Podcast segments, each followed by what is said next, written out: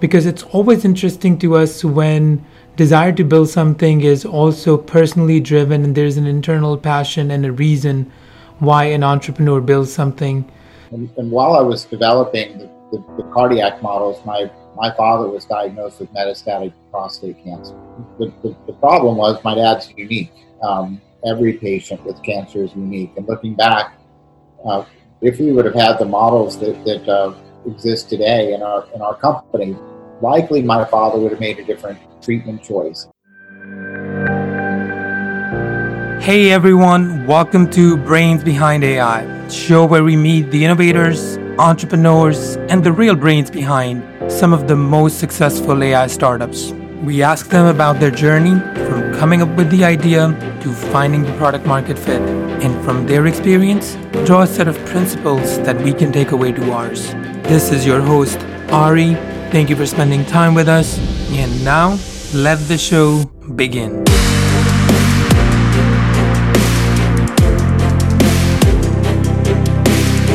Hello, and welcome to another episode of Brains Behind AI. I am Ari Yacobi. I have with me my co host, Natalie Thomas, and we have a very special guest, Bobby Palmer, with us.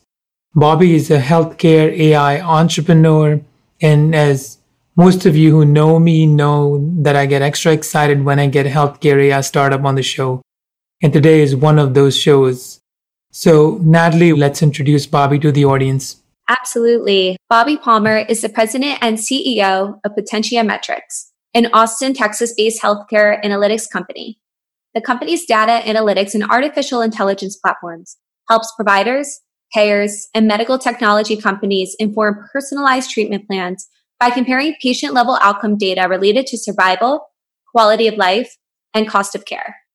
Bobby creates the company's vision and strategic direction to develop the multi-institutional real world outcome registries that enable the creation of its unique personalized AI platforms. As a business owner and CEO for over 20 years, as well as two decades of experience in data analytics, Bobby has obtained funding for and managed numerous multi-million dollar enterprises, Bobby also received his MBA from Washington University in St. Louis. Bobby, welcome to the show. Thank you. Thank you for having me. Bobby, before we dive into your startup, can you take a minute to tell our audience about your personal background and how your personal background was a trigger to what you do today in your startup? Because it's always interesting to us when desire to build something is also personally driven and there's an internal passion and a reason why an entrepreneur builds something. So, if you can take a moment to tell our audience about your personal background and how it influenced you to build what you have today. The story goes back to my start in, in healthcare. I was working at, with a large group of cardiac surgeons and developing predictive analytics for uh, cardiac surgery outcomes. And my background training is in statistical analysis, mainly economic background, so looking at developing risk models I was adapting many of those uh, um, approaches that, going back almost 20 years ago, were, were, were historically used mainly in, in the financial services industry to medical. And, and while I was developing the, the cardiac models, my, my father was diagnosed with metastatic prostate cancer. So, uh, 70, otherwise healthy. He jogged five miles a morning. His diagnosis. We met with his physicians, and we were told uh, cancer spread to the, the liver and lung.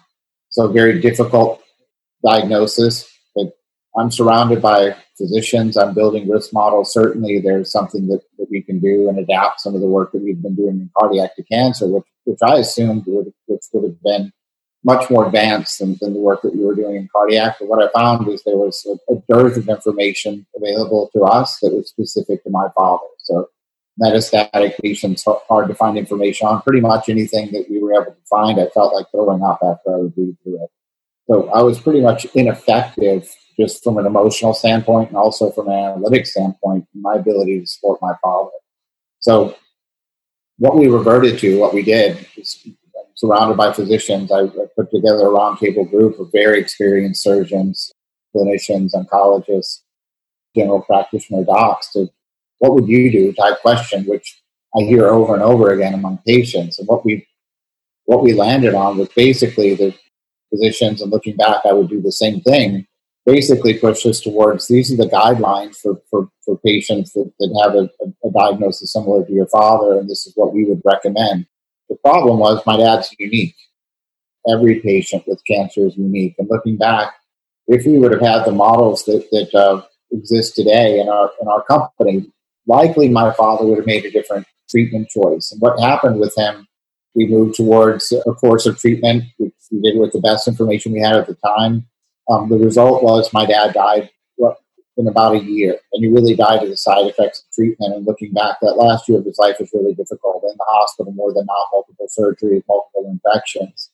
We would have had a very complex decision to make with the tools that, that we have, the information we provide that would have set us more based upon you have a challenging diagnosis. It's much more challenging than we knew. And our outlook was was uh, uh, much more optimistic than it should have been, and it pushed us towards treatment that resulted counterintuitively in the suboptimal outcomes for my dad. I see.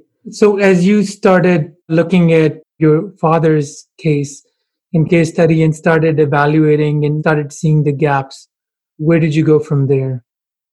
So, one of the the problems that that exist in cancer care is if you look at the the outcomes of clinical trials, they answer questions around efficacy, and they're really important questions, and, and there's nothing wrong with the way that the, these questions are structured on the basis of clinical trials. But if you look at the trial participants, they're tightly controlled. Uh, um, they're literally science experiments that are performed on, on the outcomes of these patients. But in the meanwhile, what, when you look in the, in the, in the waiting room, patients tend to be older. They, they have other diseases, comorbidities they have different stages of disease, and combinations of all of those factors make the participants in the real world quite different than those that are in the clinical trials who tend to be younger, less racially and ethnically diverse, and uh, healthier in general than the populations that treated for cancer. With more grain of information, the goal of what we're doing is really not about directing any individual towards a given regimen of care or treatment decision these are multifactorial and deeply personal choices that individuals are forced to make, but rather give them transparency, give them the best information available to chart what is for every patient at the end of the day an unknown future course. Interesting. So now you have this analysis and, and you've started working through some of that. Uh, when did you feel a calling where you said, this is a startup here, this is a real opportunity, and I need to go for it? For two decades, I've worked in, in developing models for financial services. I've, I've done work in, in uh, multiple industries, including healthcare. But when I first saw the healthcare data, I'd never seen the level of variation that was presented to me there, and also the, the impact on, on people. So at, at the end of the day, doing important work we all have a limited amount of time that we can we can dedicate to what we do, and I want this my time to be spent on something that's a, that's very impactful and looking back would have would have helped people like my dad. So seeing the variation that existed, I saw a massive opportunity that, that I wanted to focus my time on. I was just going to ask, when was that moment for you? How long ago was that? So I was presented with the uh, the cancer data. I, I, saw it for the first time in uh, 2011. So that was really the moment where I saw tremendous variation, and, and I started building the, the cardiac models going back to 2004. During that period of time, that I was seeing a the variation, but also learning the system, learning about the data. I don't have a, a medical background or training, so I had to bring on team members that have the clinical understanding that it's a, that is a gap for me, remains a gap. I, I'm not clinical but I brought other aspects and, understanding of the building risk models that, that they, they didn't have experience in. Got it. So, so where did you start? I was actually going to go there. Did you go out and start bringing, pulling together the team that was going to build this out to do a pilot? Did you go reach out to a client first that you can POC this with? Because it's an interesting problem, right? And the dynamics, you can't really solve it in a silo you need to partner with the healthcare company. You need the data. You need the record. Right. How did you approach that? Partnering with multiple academic institutions is where I began. So we need access to the core data. And we need access to the core data also with a, with a long enough grain that we can look at comparative outcomes over time, we started com- combining data sets from multiple institutions that, that treat patients, I want to say in quotation marks, differently, so that we could look at patients that, for instance, treat higher volumes of patients with radiation and surgery. So, so now we, we, have got um, comparisons there. We can look at large data sets, multiple strata of patients from age, from stage perspective, from treatment choices, and and start comparing their outcomes. And so it began with that. And then in parallel, how do we best quantify these outcomes from an analytic approach perspective? So one of the important aspects that I wanted to focus on is that this can't be a black box. It, it, it is uh, uh, patients are looking at this with their physicians. This can't be mystical in how do we how do we got to these outcomes. So while while we do have unique IP per se in, in the in the way that we put together these models, we've used approaches that, that are clinically sound and externally validated so that physician would look at this and say, oh, you, are using proportional hazard models. I understand that. I understand how you got these numbers. I understand the base data that, that you're using, how it's gathered, that, that uh, um, there are rules associated with the data that you're that you're gathering. So I know I can trust that, that a patient that received treatment A actually received that treatment.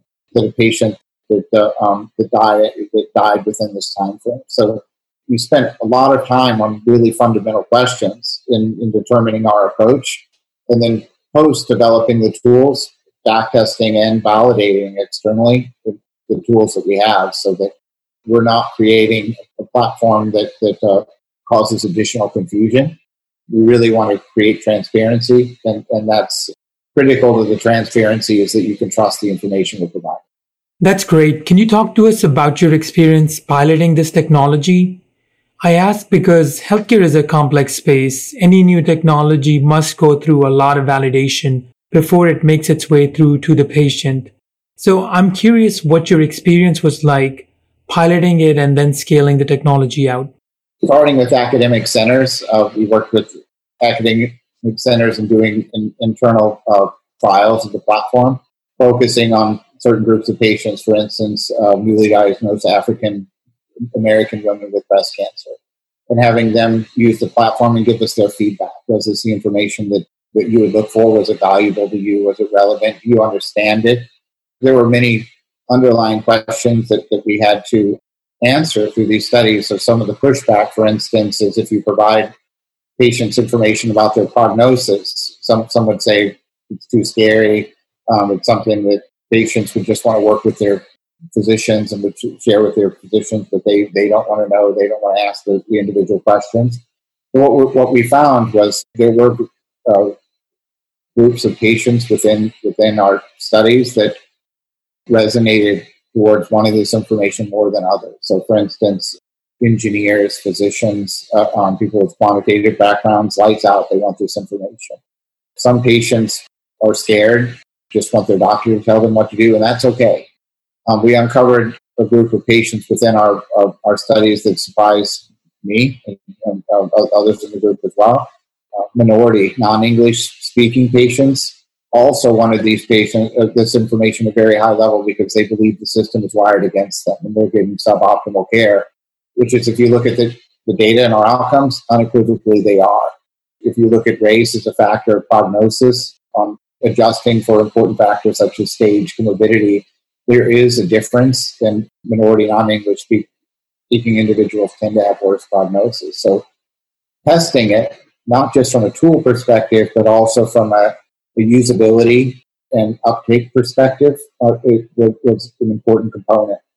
What we're working on now is, is another important component is, is, is getting this from a, a, a uh, scaling perspective work, how do we insert this into the clinical workflows so that physicians can easily access it, capture the patient at the right time when they need it after they're, they're newly diagnosed as soon as possible, and integrating is, is one of the challenges we're working on currently.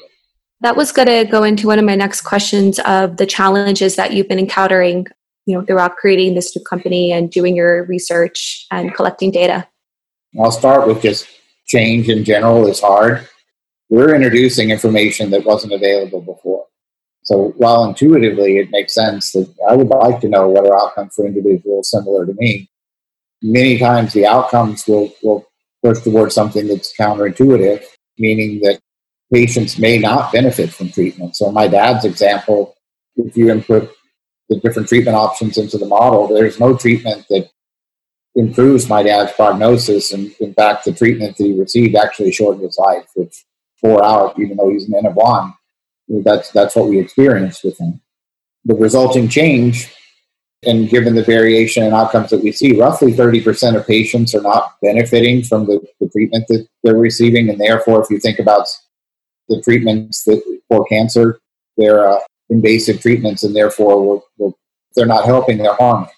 So that's pretty challenging information. They're, we're not the only ones that are presenting that. That's pretty well known.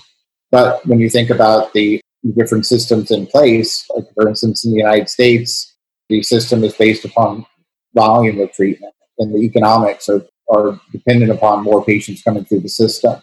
So, and now we introduce this tool, which which is around transparency, which matches the right treatment for to each patient based upon their values, and and many times that that can lead to less treatment, therefore less less uh, on revenue to the hospital system, for instance. So, so that's that's one of the challenges that we've had to face. Uh, another challenge is uh, how do we get this information to patients in a way that they can consume it, understand it, remember it? So, multiple studies have shown that less than 5% of adult patients with cancer can explain what their prognosis is to their to their physician. So, did they understand what the physician told them?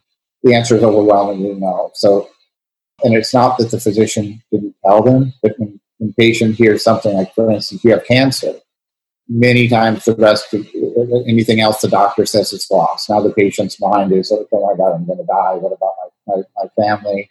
And even though the, the physician is doing their best to mitigate those factors and explain prognosis, patient is so terrified. So one of the challenges is how, how do we bridge that gap to where we're providing information that fundamentally is scary. You have cancer, which is a difficult uh, diagnosis, in a way that a patient can relate, understand, and then also help them self advocate. So that's been a fundamental challenge in helping patients that have issues with clinical literacy and numeracy understand these factors so that they can have deeper, more meaningful conversations with their clinicians and with their family members to talk about what decision I made and why I made it. Very interesting. And now let's take a minute to talk about artificial intelligence and machine learning. How are you applying AI and machine learning to the applications that you're building out? If you look at our models, we have models for 14 different cancer sites. We cover roughly 80% of all adult cancers. Each one of the models, while similar approach, has the factors, the variables that we that we use for our models are specific to each cancer and the weightings of those variables are very different depending on the cancer. So the learning aspect of our models takes into account, for instance, if you look at a patient who has prostate cancer and we take into account age, stage of disease, comorbidity, the other diseases that the, that the patient has, and combining those with different treatments or combinations thereof. And what we're relating on a machine learning basis is what are outcomes of similar patients that have received these different treatments over time so that we can show you the five year survival rates. So the machine learning aspect comes into play when you, you think about the population of those patients is changing over time. So in general, the patients are, are getting older. We're, we're seeing higher levels of, of comorbidity. We're seeing different stages of diseases, and we're also seeing dynamic nature with respect to what treatments are provided. So, so new and changing treatments.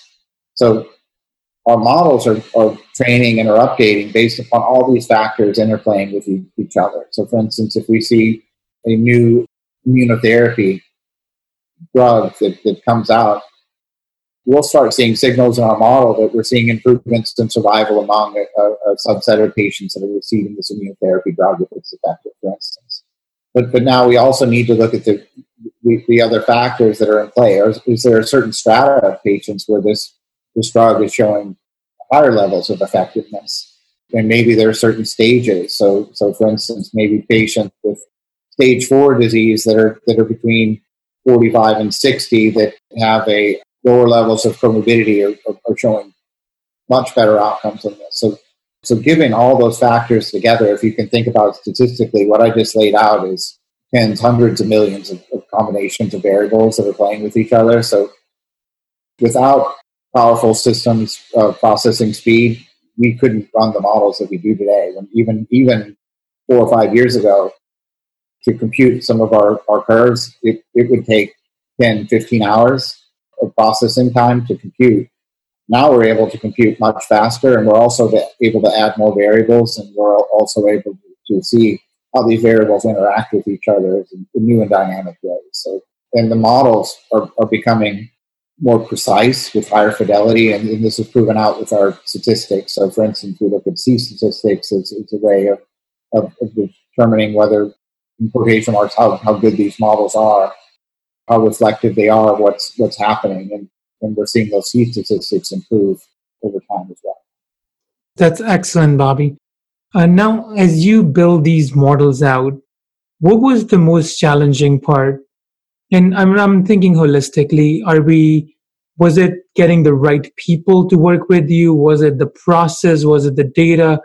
What was the challenging aspect and, and how did you tackle that fundamentally obtaining the data is, is a challenge first of all people are concerned about releasing it what are you going to do with it is it somehow going to reflect on us in, in a bad way if you think about if you were part of a hospital system and you've been collecting data but it's really never been compared to another system's outcome. So, so you're not sure how, how am I, what are our outcomes at our center compared to another.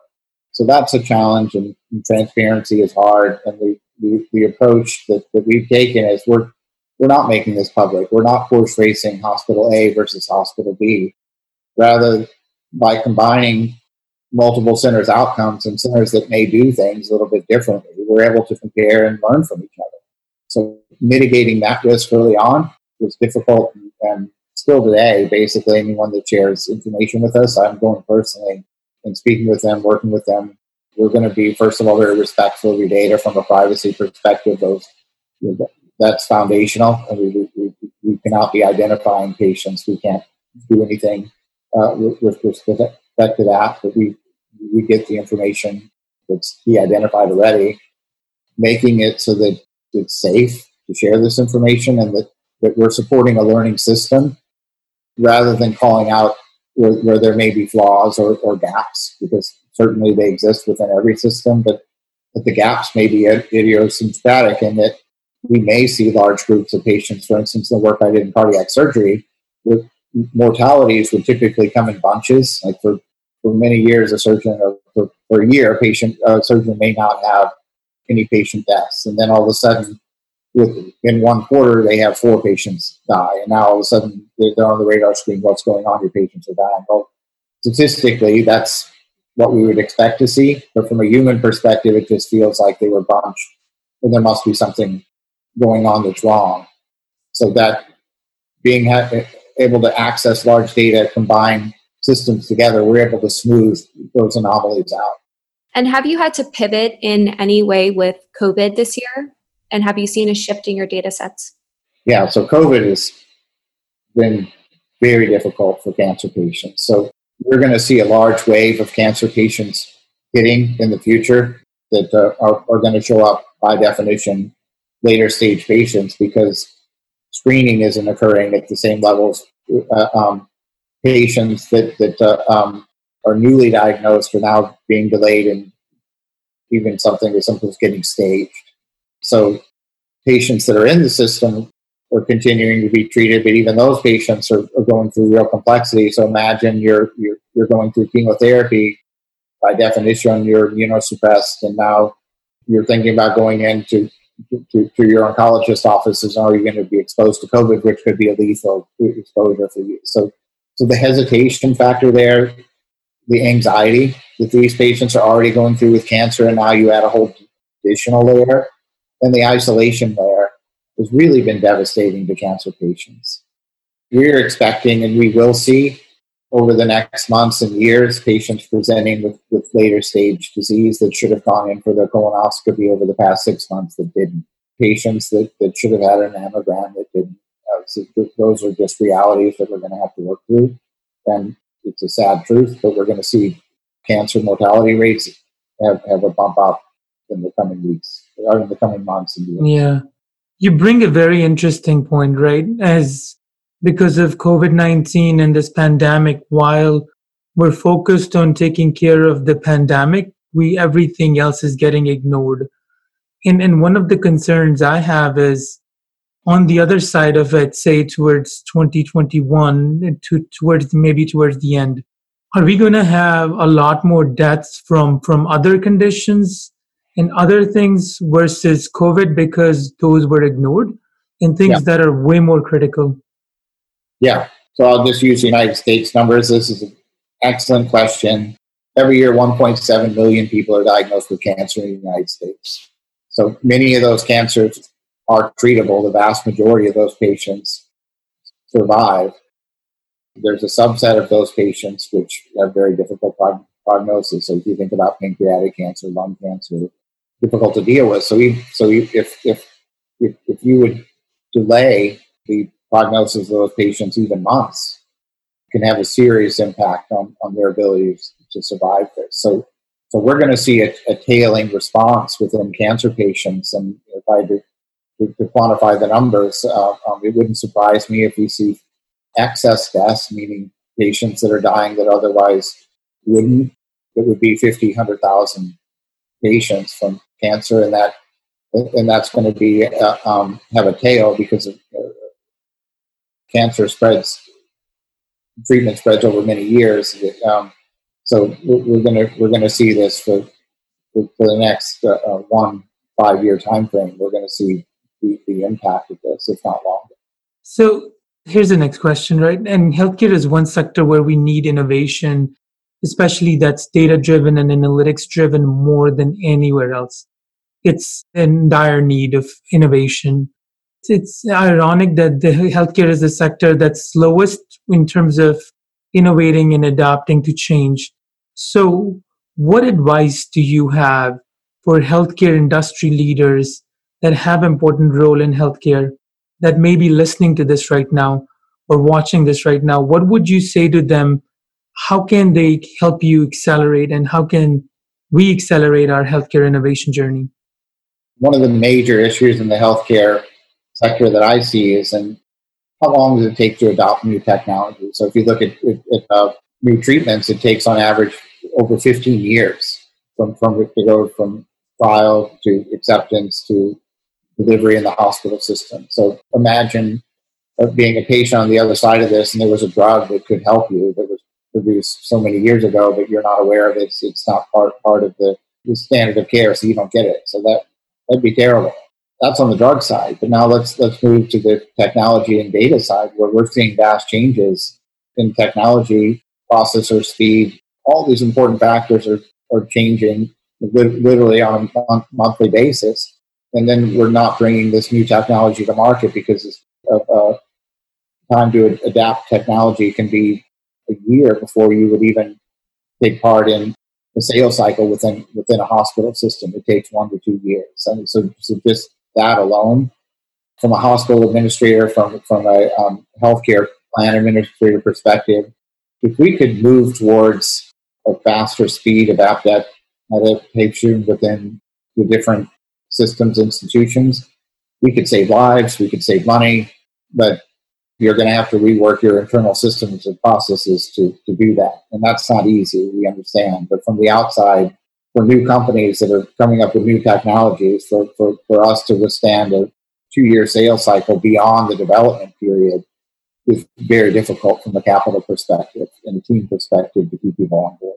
And I just wanted to ask, uh, based off that question too, do you have advice for aspiring entre- entrepreneurs who perhaps even want to go into the healthcare space? I would find areas where there there are gaps in care. That's that, that's not going to be the hard part. The, the harder part is going to be find areas where there are gaps in care, and there's also a, a clear pathway towards reimbursement. So coming up with the, new technology and then waiting for CMS to change the rules, or Blue Cross Blue Shield or United Healthcare to change the rules where, where you can be reimbursed for that is exquisitely difficult. Being able to play into the existing system, is there a code to reimburse this already? Is, is there a technology that can fit into the existing code? It moves you so much quicker towards the goal of becoming viable from both a technology and business perspective. So matching those aspects, I think, is, is a, a fundamental component of a, a business plan that I, I, think many times can be glossed over because you, you get so focused on the clinical need, you don't realize the, the other aspect of this could cause you to die a thousand times before you get to success. That's great. So, looking into the future as we look beyond this pandemic in 2021 or 2022, where do you see your technology, your business? What does future looks like for you? Yeah. So, we're driving towards a, a world where every patient that has a complex diagnosis like cancer can can ask the question and, and receive credible information on what are outcomes for individuals similar to me that based upon different treatment choices or combinations thereof, which seemingly is a simple question seemingly is something that, that people ought to be able to relate. But if you look at the participants in the in the trial, they tend to be uh, uh less racially ethnically diverse and, and, and now let's and, and younger. But the average cancer patient diagnosis is, is north of 70. And now those patients typically have diabetes or other diseases, obesity, heart disease. They have complex choices to make, and the challenges that they're that they're facing are multidimensional. So, where do I live? Can I keep my job? Can I still watch my kids, my grandkids? We need to provide tools that provide answers not just to the survival questions, which doctors are key in on and should be, but also taking into account your values, quality of life questions, providing deeper information and that's more relevant and critically that's personalized to each individual is, is where I see things moving. And we have the data, we have the underlying technology now that we didn't have in the past, and, and the data is filling in gaps that doesn't exist. So the future where we're driving to is that, and we want to be the company that's that, that's driving this, starting in cancer, but but expanding into other complex diagnoses as well. That's great, and we need that. So, last question: Anyone who's interested in learning more about your business, or learning more about you, or connecting with you, where can they find you? Our website, potentiametrics.com also, our cancer platform is My Cancer Journey, uh, mycancerjourney.com.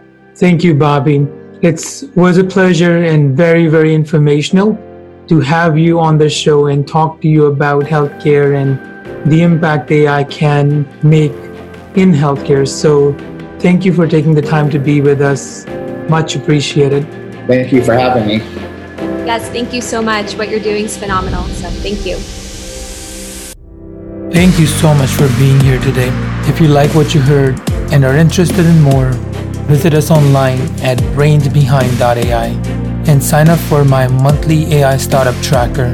That's where I cut through the noise and bring you AI startups that are making tangible progress. Till next time, go out, be the brains behind AI.